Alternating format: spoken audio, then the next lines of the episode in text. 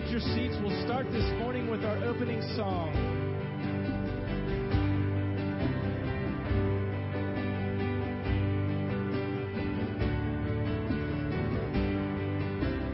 All right, let's stand together, sing the song. Here we go.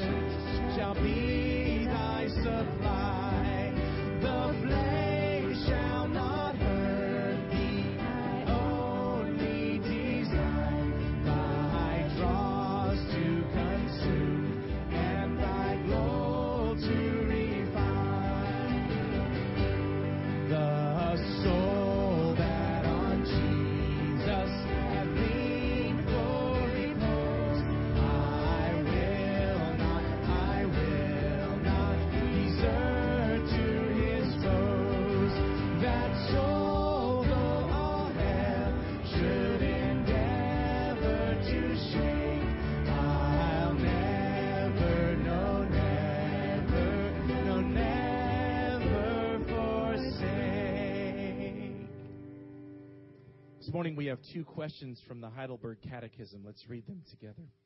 What do you understand by the providence of God? The Almighty upholds heaven and earth with all creatures, and so governs them like grass, rain and drought, fruitful years and barren years, food and drink, health and sickness, riches and poverty. Indeed, all things come not by chance, but by his fatherly hand. What does it profit us to know that God created and by his providence upholds all things? That we may be patient in adversity, thankful in prosperity, and for the future, we should have confidence in our faithful God and Father that nothing shall separate us from his love. Amen. You may be seated. Good morning and welcome. My name is Paul Phillips. I'm the pastor here at Christ Community Church, and let's uh, pray together. Heavenly Father, we are here to be reminded that there really is only one firm foundation. It's not a job, it's not health, it's not another person, it's not a bank account, it's not what we wear or what we drive or where we live or what country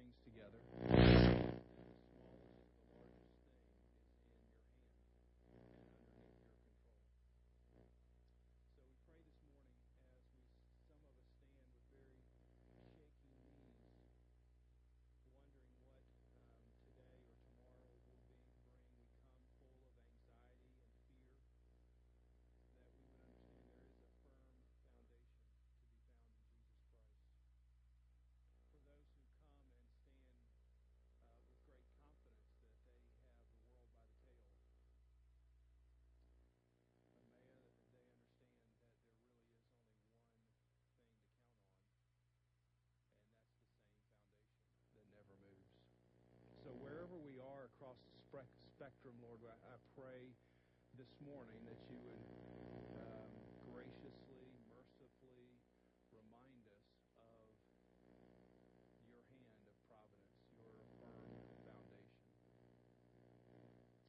Whether trials or joy, we stand in that place today. Pray all this in Jesus' name. Amen.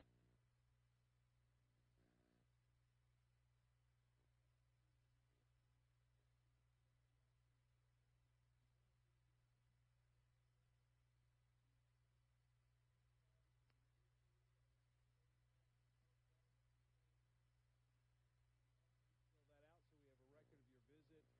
And also, if you have anything that you'd like for us to know about and pray about, that's the best way for us to have uh, that information as well. Um, if you're a college student, we have college night that started last Wednesday night. It's every Wednesday night at my house. There's a little card out on the information table. You take that home with you. That'll tell you how to get to where where I live, and we'll meet together on Wednesday at seven o'clock. Uh, tonight, I just happen to be invited to be a part of a panel uh, about parenting. It's at um, Cornerstone Baptist Church. Daniel Gillespie, who many of you know, um, has preached here a couple of times, and uh, he's doing something at six o'clock. So he wanted me to be a part of that, and I was happy to do that for him. And if you want to be uh, come and be a part of that, six o'clock Cornerstone Baptist Church, which is out near Laney High School, if you know uh, that area of town. Uh, finally, this fall, we're doing uh, several different adult Sunday school classes that will all begin, I think it's August the 21st. Um, and there'll be a number of different Sunday school classes. We'll have information out about them, and there might be some sign up of, of book material depending on which one you're interested in. But we're going to have the four folks talk about those Sunday school classes this morning.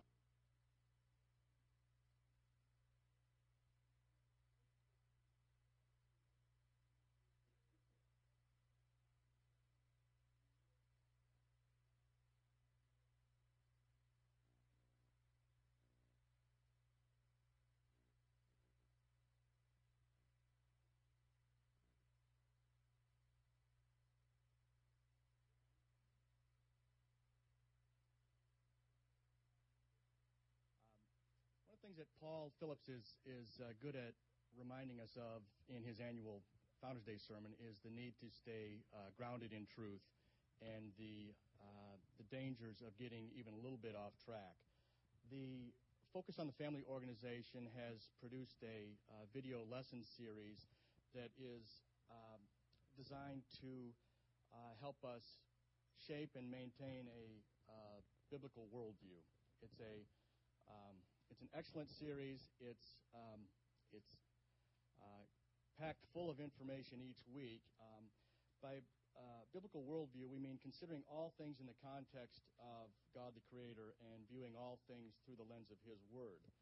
Uh, the series is led by a gentleman named Dr. Del Tackett. He's a, um, I think he's a pretty brilliant guy, an excellent teacher. He was in the Air Force for about 20 years, working in national security, and he's been a university professor uh, for several years.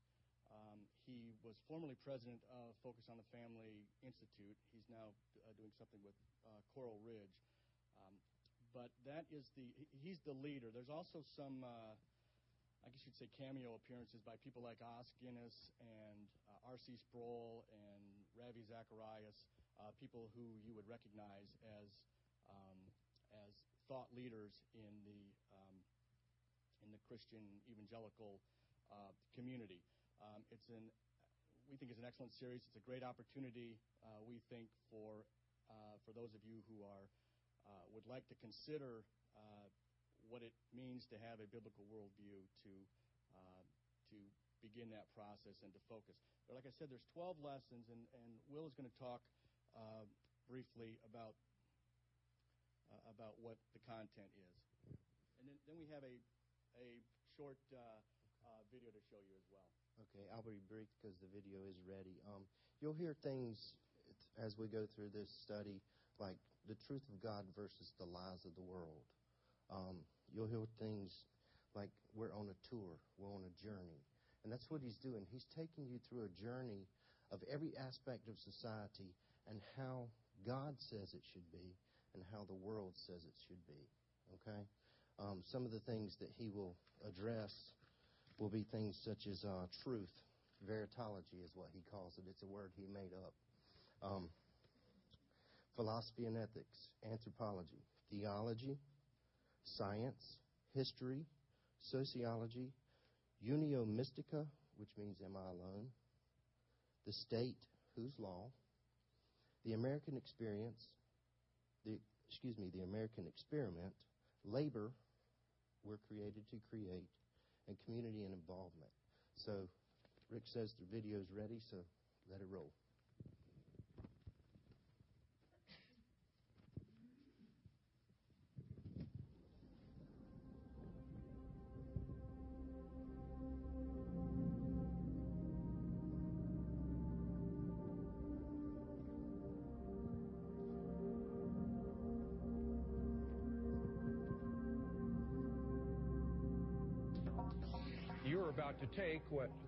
Well be the most important tour of your life.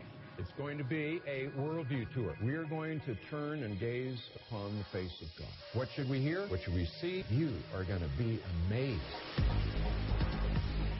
Why did Jesus come into the world? Do you know who Jesus is? Do you know?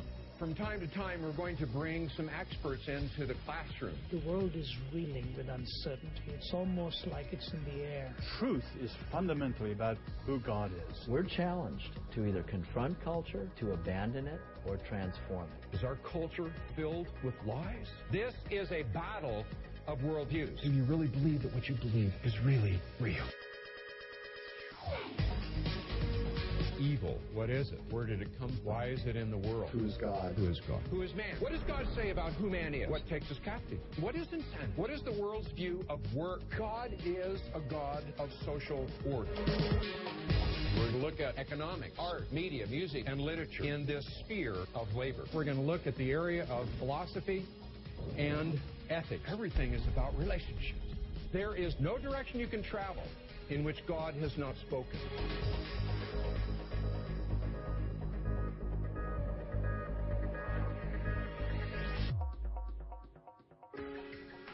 We get over 250,000 letters and phone calls at Focus every month. And if you were to listen in on some of those, it would make your heart break. The body of Christ has so bought the lies of the world that we have not only conformed to the world, but we are suffering deeply from the consequences of believing those lies.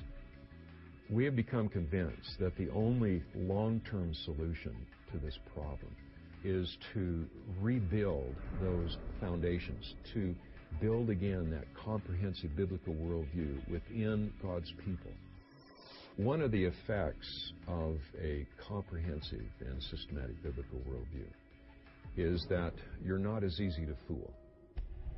The effect we want to see upon people's lives is that they have that ability to discern and to be able to fend off uh, those lies and the illusions uh, that bombard them from every quarter of life.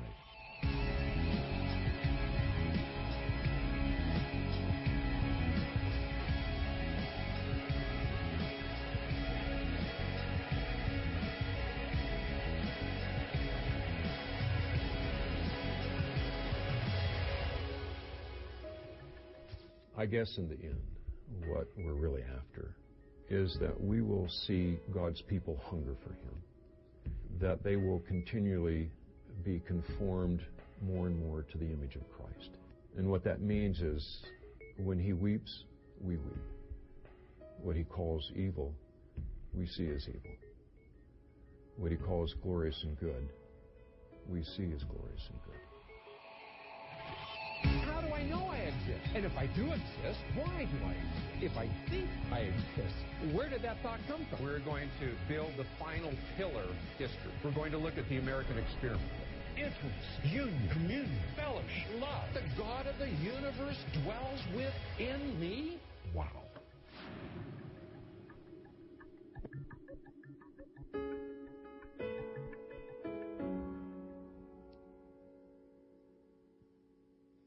Okay, I hope that gets uh, you interested or excited. If um, we've Will and I have done with others uh, the series in our uh, in a in a community group, small group, and we're excited to be able to do this uh, for adult Sunday school. One of the challenges is going to be it's 12 lessons, and the, and the videos are are 60 minutes approximately each. So uh, we're kind of sorting through the the best way to do that. Right now, we're thinking we would like to start uh, the class promptly at 9 o'clock, run the video, and save some time for discussion uh, following. Uh, we may play with that a little bit as we proceed with either trying to shorten the videos or carry over from week to week. But um, that's the plan. If you've got any questions, let us know. Thank you. Thank you, Tom. Um, the rest of us are stuck without a video. So uh, I didn't tell you about my video. Yeah. Uh, one of the classes is uh, the leadership um, class that we do here that lasts oh six months, five or six months. It'll start uh, like the rest of these classes, and it's really meant for two things. First of all, anybody who's interested in leadership as a whole, it's a great class for. It's mostly taught by me and, and some of the other elders. Uh, those who are leading small groups or in Sunday, leading Sunday school classes or in leadership in some form or fashion, it's for those folks. And then anybody who wants to become an officer of a church, is for those folks as well. So if you have an interest in uh, going through the material, it's about 10 weeks of theology and then about 10 weeks or so of more practical pieces of peacemaking or uh, how the church functions and that sort of thing. So uh, you'll see more about that, but that's the leadership class. Uh, as a Christian, of course, you base your faith on the Bible, uh, the revealed Word of God, and uh, the class that uh, one of the classes that is always going to be ongoing is a, an actual Bible study. Uh, right now, we are studying, uh, finishing up the Gospel of Matthew. And when we resume our classes in August, we'll be on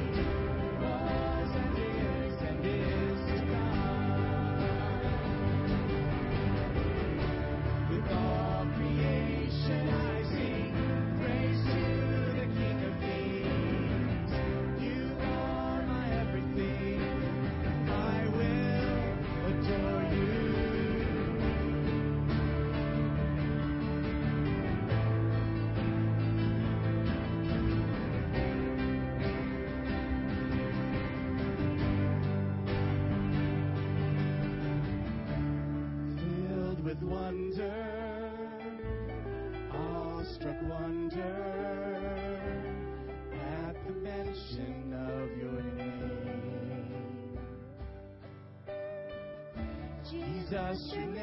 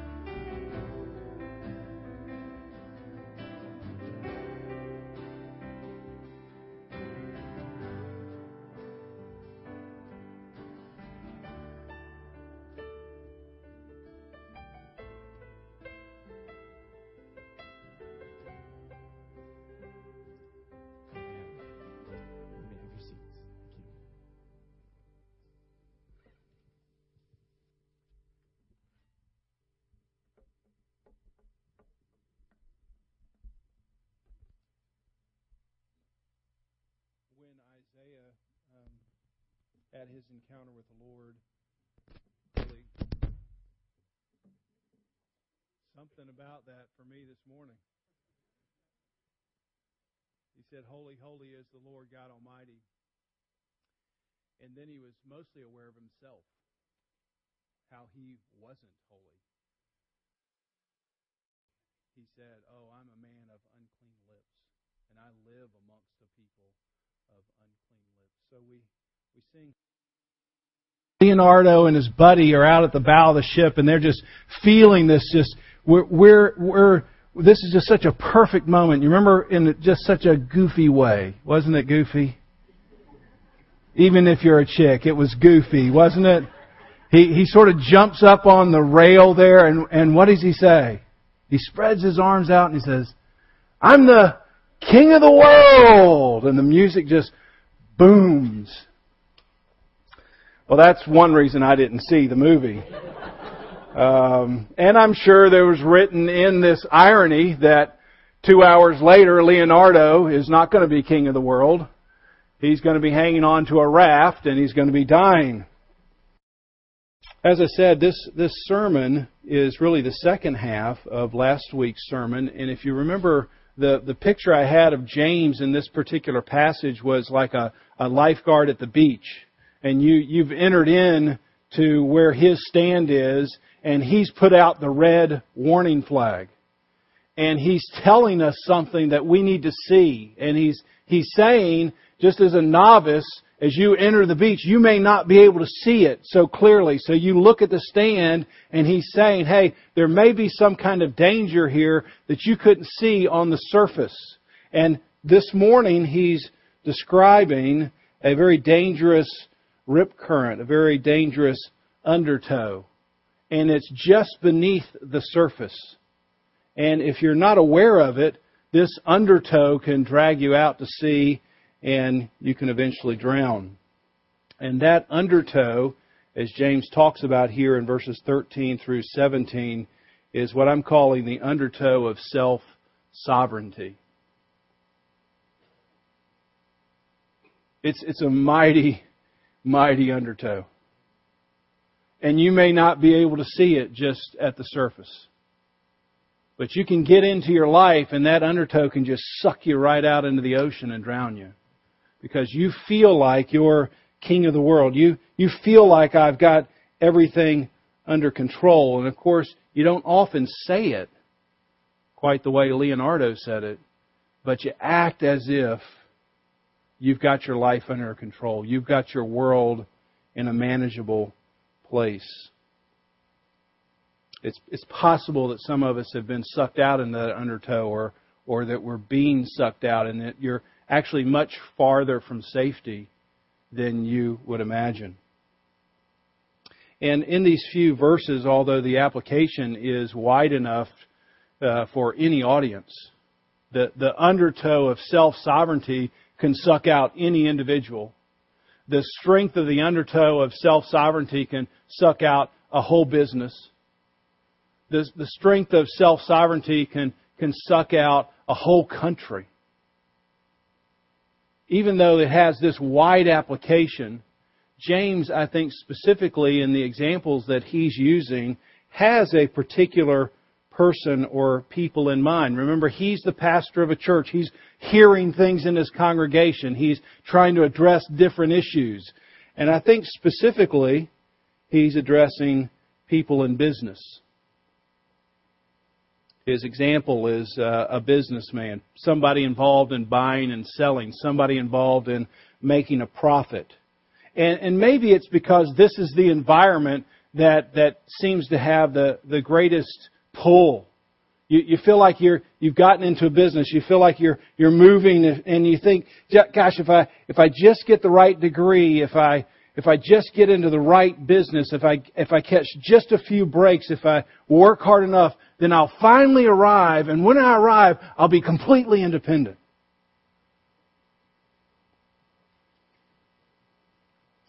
In the opening verse here, verse 13, come now, come now, you who say this.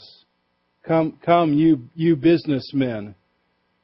He, he's trying to say it in a forceful way. It's, it's written in the Greek as a, as a forceful way of saying to people who could be being sucked out in this undertow of self-sovereignty. He's trying to do this. Wake up! Pay attention! Like, like a coach who, who can't get the right people to pay attention to the drill. He's like, okay guys, all eyes on me. Everybody's got to be looking at me right now. This is a critical drill. And James is saying the same thing. He's saying, I know you don't see it, but just beneath the surface that looks very calm is this huge undertow called self-sovereignty, called I'm in control, I'm king of the world, and you can step right into it and get ripped right out into the sea. So he's trying his best to say, don't fall asleep here if you're the kind of person that even in the midst of James's preaching to you this morning, you're mentally going through a list of, this is what I'm going to do tonight, and I, I know what I'm going to be doing tomorrow morning. I got to think about that. I got to make sure I write this down when I get home, and next week I'll be sure to. If you're that kind of person, this is the message for you. The one who's got it all charted out, who's making sure everything's going to come out just as they would anticipate. And so we have an outline here. First, the thing that James does is he identifies the problem for us, very easy to see. He gives a specific example of what he's hearing in his congregation, how the problem manifests itself and then how to begin to get out from this undertow. The problem, very easily identified in verse 16, is arrogant boasting. This is what he's talking about. A, a kind of boasting that is evil. And the original uh, word for boasting, the, the word picture was a, a wanderer. Somebody who would wander around from town to town and it was sort of coupled with the idea of the person who was a salesman. And so the picture you're supposed to get is sort of from the old days, the charlatan who would roll into town and he would set up a little shop. He'd get up on his little box and he'd say, I got this special ointment for you. And no matter what it was that you had wrong with you, this ointment was the key for your health. And so that's what's happening here. James is saying that, that people in his congregation are making claims about themselves that they couldn't possibly back up. Just like the charlatan is making a claim about a product that the product could never possibly live up to, people in his congregation are making claims about themselves that they can't possibly live up to. Now we don't have these snake oil salesmen standing on a box anymore. They've gone to uh, infomercials, ShamWow, that kind of stuff. It, they, they're making this big boast saying, you know, ShamWow can clean up a chemical oil spill in one swipe.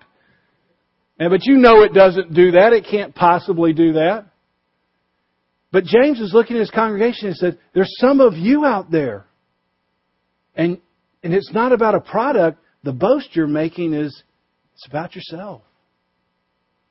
You think you're more in control than you actually are. You've been caught in this undertow of self sovereignty, and it's coming out as a, an arrogant boasting. He, he's looking at people who have spent so much time thinking about themselves, looking at themselves, examining their bottom line, examining their retirement portfolios, looking at the calendar, staring at their iPhones, that they just can't see God anymore. They've spent so much time looking at themselves that they just can't look at God.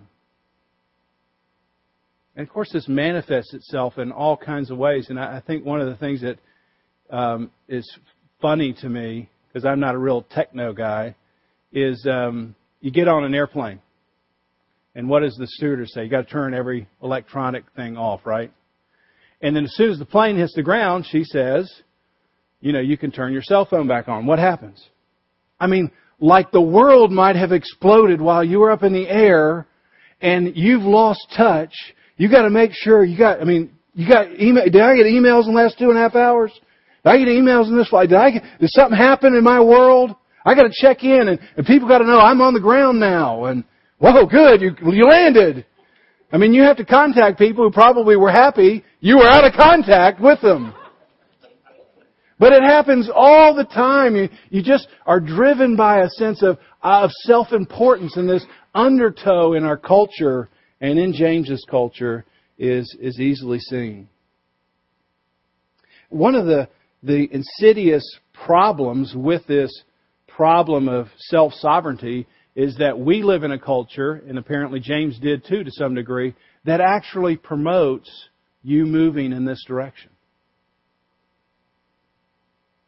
the more self-sovereign you are, the more cheers from the culture you get. Oh, you finally gotten independence. You finally can be in control of your own schedule. You finally arrived. And, and, and you, that's the place that you want to be. It's the American dream and, and the further or the, the closer you get to it, the more people say, yeah, you're getting there. You're gonna, you're gonna get what you want. You're gonna be totally independent.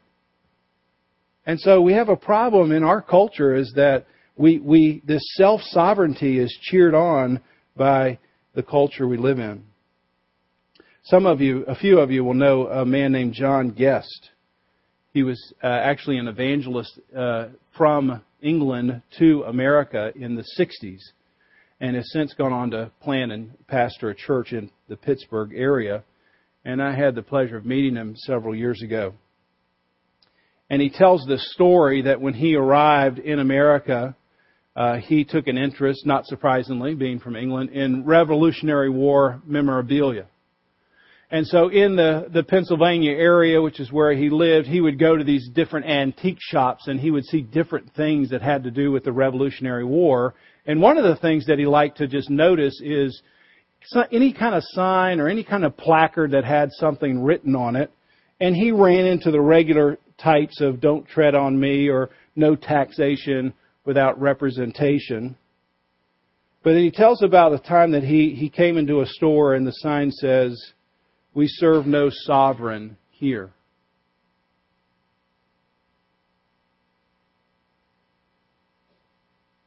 That, that's the DNA of the American experience. Hey, what we want you to know is we don't serve a sovereign here. And as an evangelist, he, he asked this question How is it you can evangelize people and help people see the kingdom of God who have a built in allergy to sovereignty? It's because they're caught in this undertow of self sovereignty, wanting to make sure they're the one who's in control. They are the king of the world. James is warning against making plans that has brought God out of the equation. And, and this is not new. James isn't sort of seen something that's brand new. He's seen it before. He's heard it before, probably from his half brother Jesus. And you remember the story. Jesus is in the middle of the sermon, Luke chapter 12. And right in the middle of the sermon, Jesus discovers that somebody in the middle of his sermon is not paying attention to his sermon. Can you believe that? I mean, stunning that in the middle of the sermon, someone's actually thinking about something else. And so in the middle of this sermon, the, the person who interrupts the sermon is obviously concerned about their financial future. So in the middle of this sermon about eternity, somebody's sitting in the crowd going, I'm worried about my finances. And in the middle of the sermon, somebody, this person pops up and asks Jesus a question about finances. And Jesus turns and tells the parable about a man who was a farmer. You remember the parable? He'd had such a, a good year, he couldn't even hold all the food that he had been given. So he decides, hey, I'm going to build a barn, I'm going to fill up the barn, and then finally, I'm going to be totally free. I'm going to be totally self-sufficient. I'm going to be totally independent. And this is what it says. I will do this. I will tear down my barns. I will build larger ones where I will store all my grain and my goods. And I will say to my soul, soul, you have ample goods laid up for many years. Relax, eat, drink, be merry. That's the American dream. I mean, if we could have a placard for what you would hear, if you just get out, if you just get the right degree, and if you succeed, here's what success is going to look like. You're going to have ample, and you won't have to do anything else and the cheering would just be in a roar. And Jesus understands that that's what this guy's aiming for, and he looks at this guy, and what does he say? You're a fool.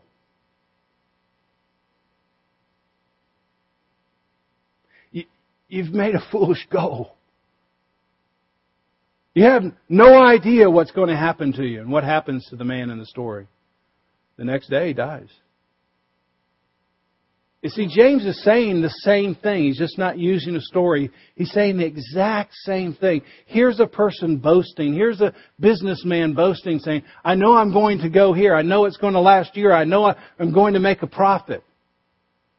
And James is trying to look at that person in his congregation as Jesus was trying to look at the man in his congregation and say, that's foolish.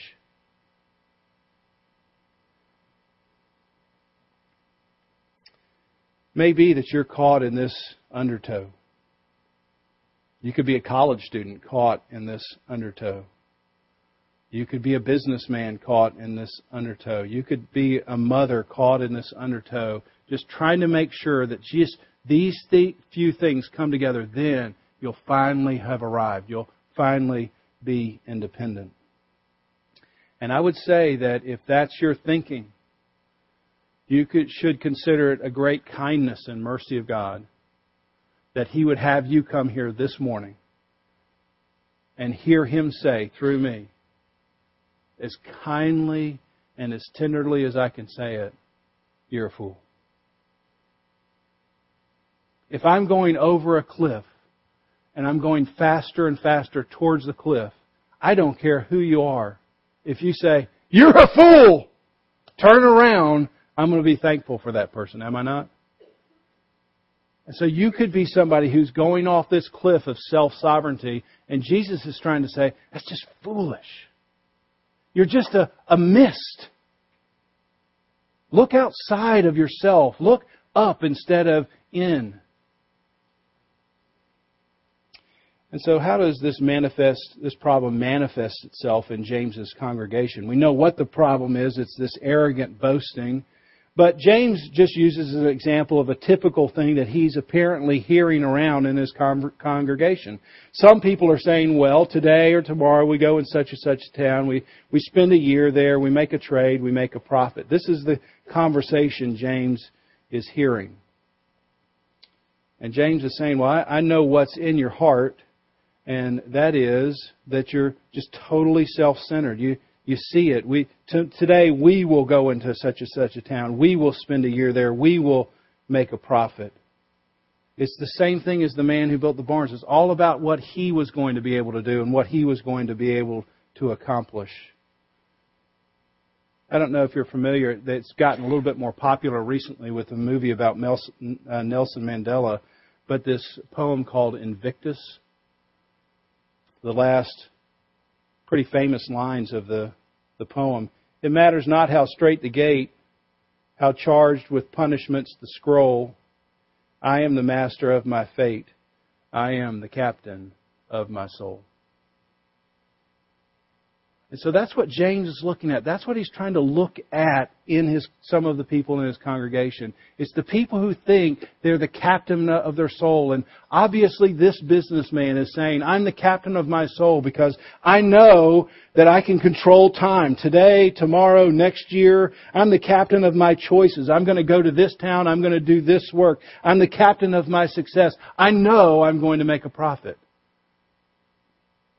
And I, and I wonder how many of us know, all of us probably read about, but how many of us know a businessman who thought four years ago he was captain of his soul? And in the economy and in the real estate, he lost it all. And some of us know people who killed themselves after that. They were riding this huge wave and they were the captain of their souls. They were standing on the bow. They were saying, I'm king of the world. And then it all came crashing down and they had no foundation. Or their foundation came crashing down with them and it was shattered.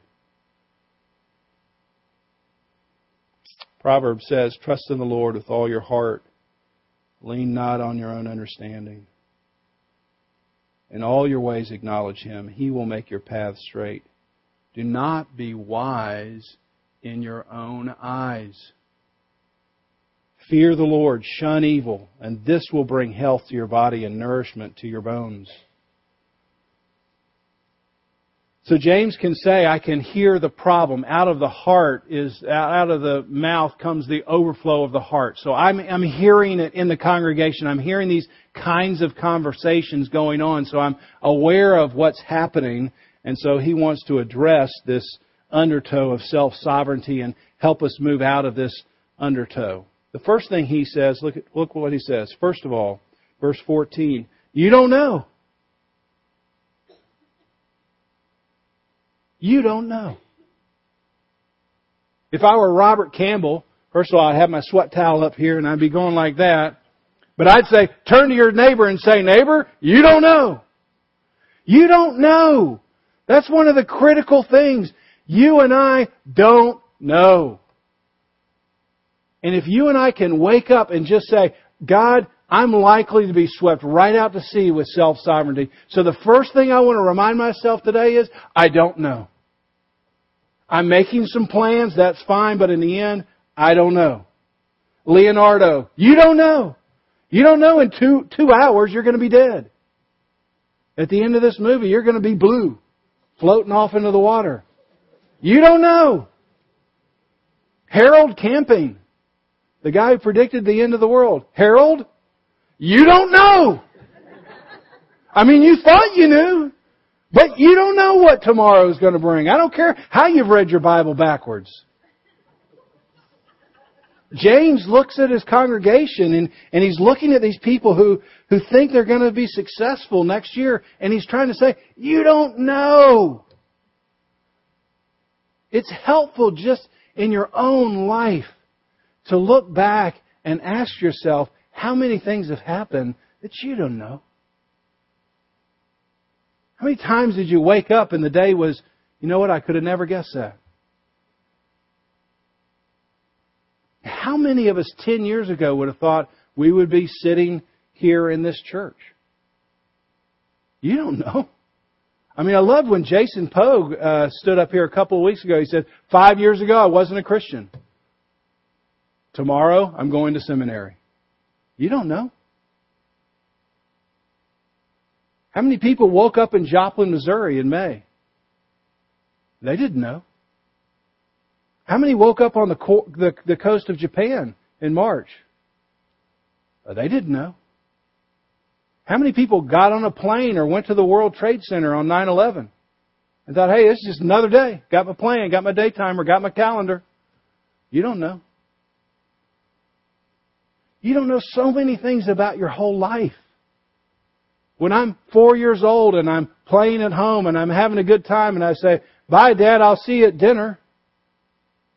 And he goes out and because he's a helicopter pilot and the plane crashes and he dies, he never comes back. You don't know. You just don't know.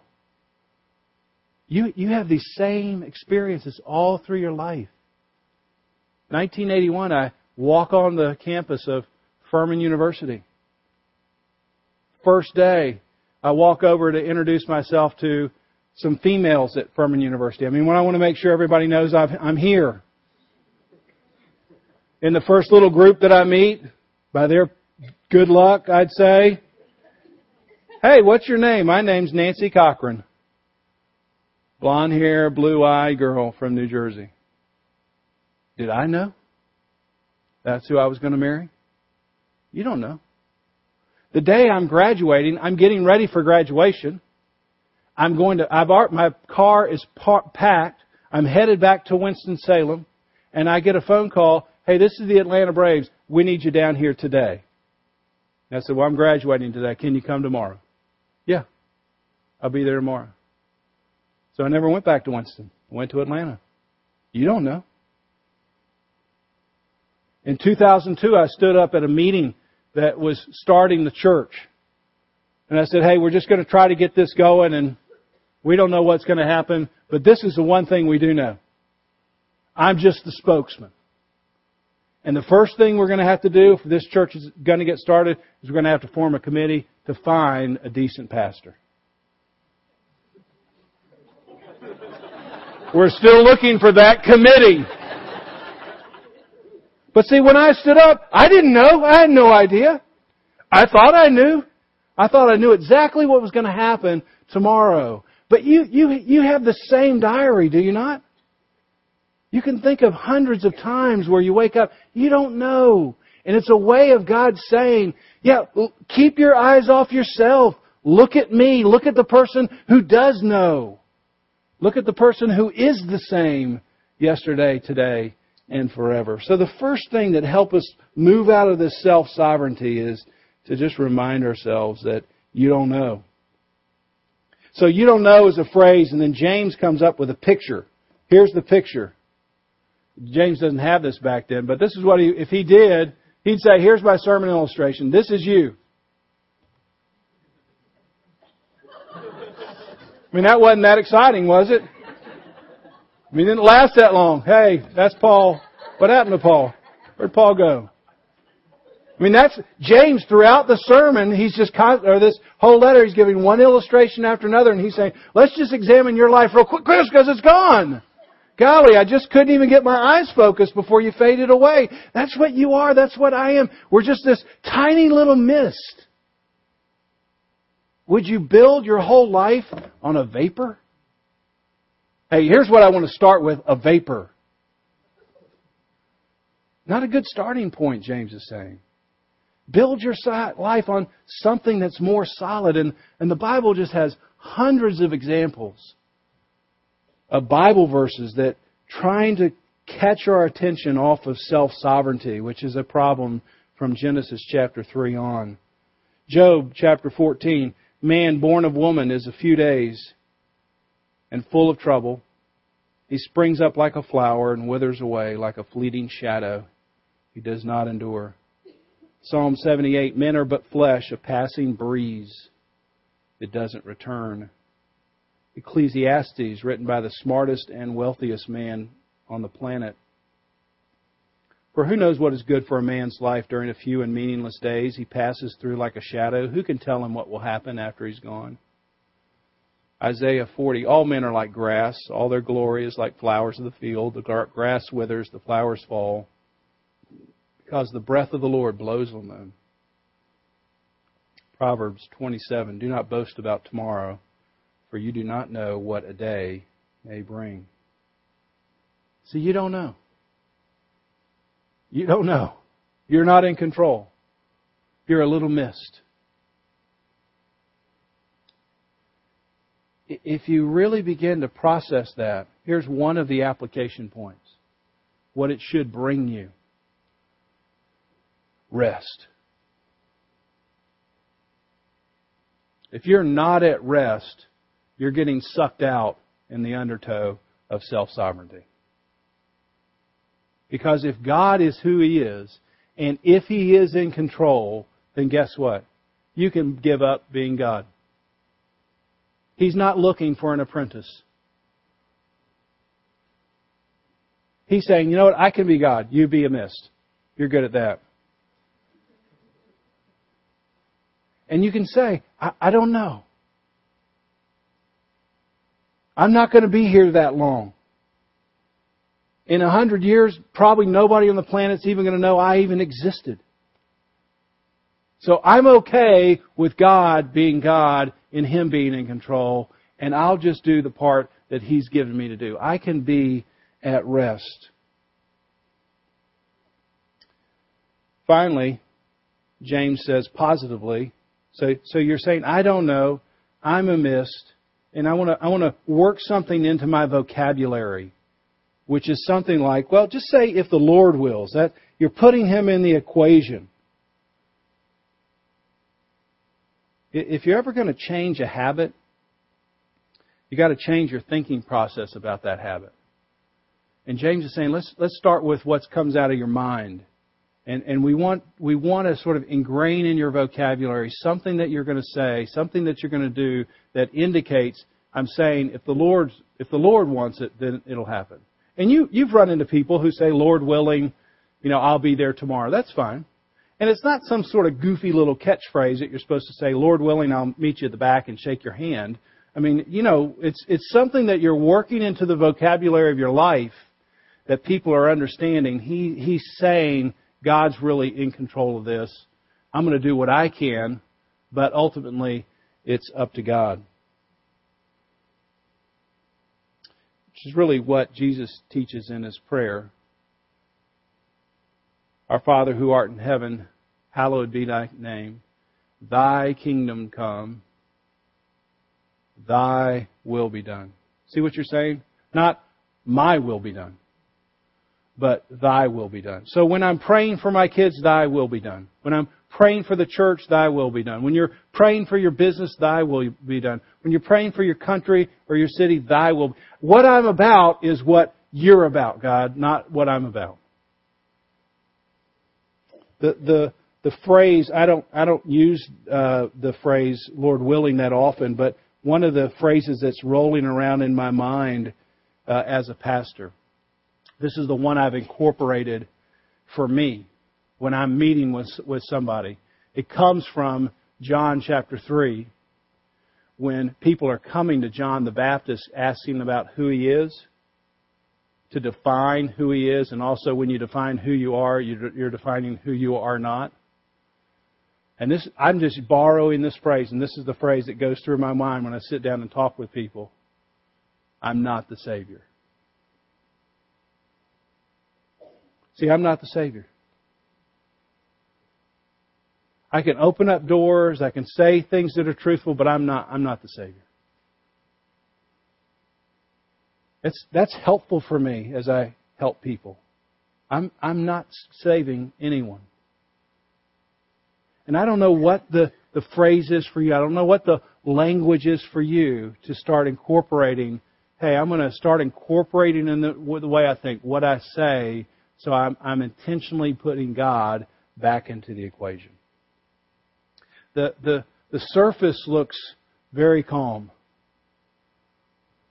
And it's very easy to stand at the top of your life and say, I'm king of the world. I, I'm in total control. But James is saying there's a powerful undertow.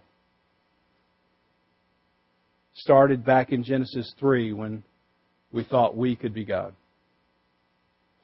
And some of us may have been sucked out in that undertow. And James is trying to say, pay attention, wake up, don't, don't drown in this. Let's pray together. Heavenly Father, we all confess that because of sin, we really are wanting to be self sovereign. Perhaps hanging in the inner chamber of some of our hearts this morning is a sign that says, I serve no sovereign here. And mercifully, you have brought us to this word this morning for you to address us and hear us say, You foolish person. Do not go in that direction.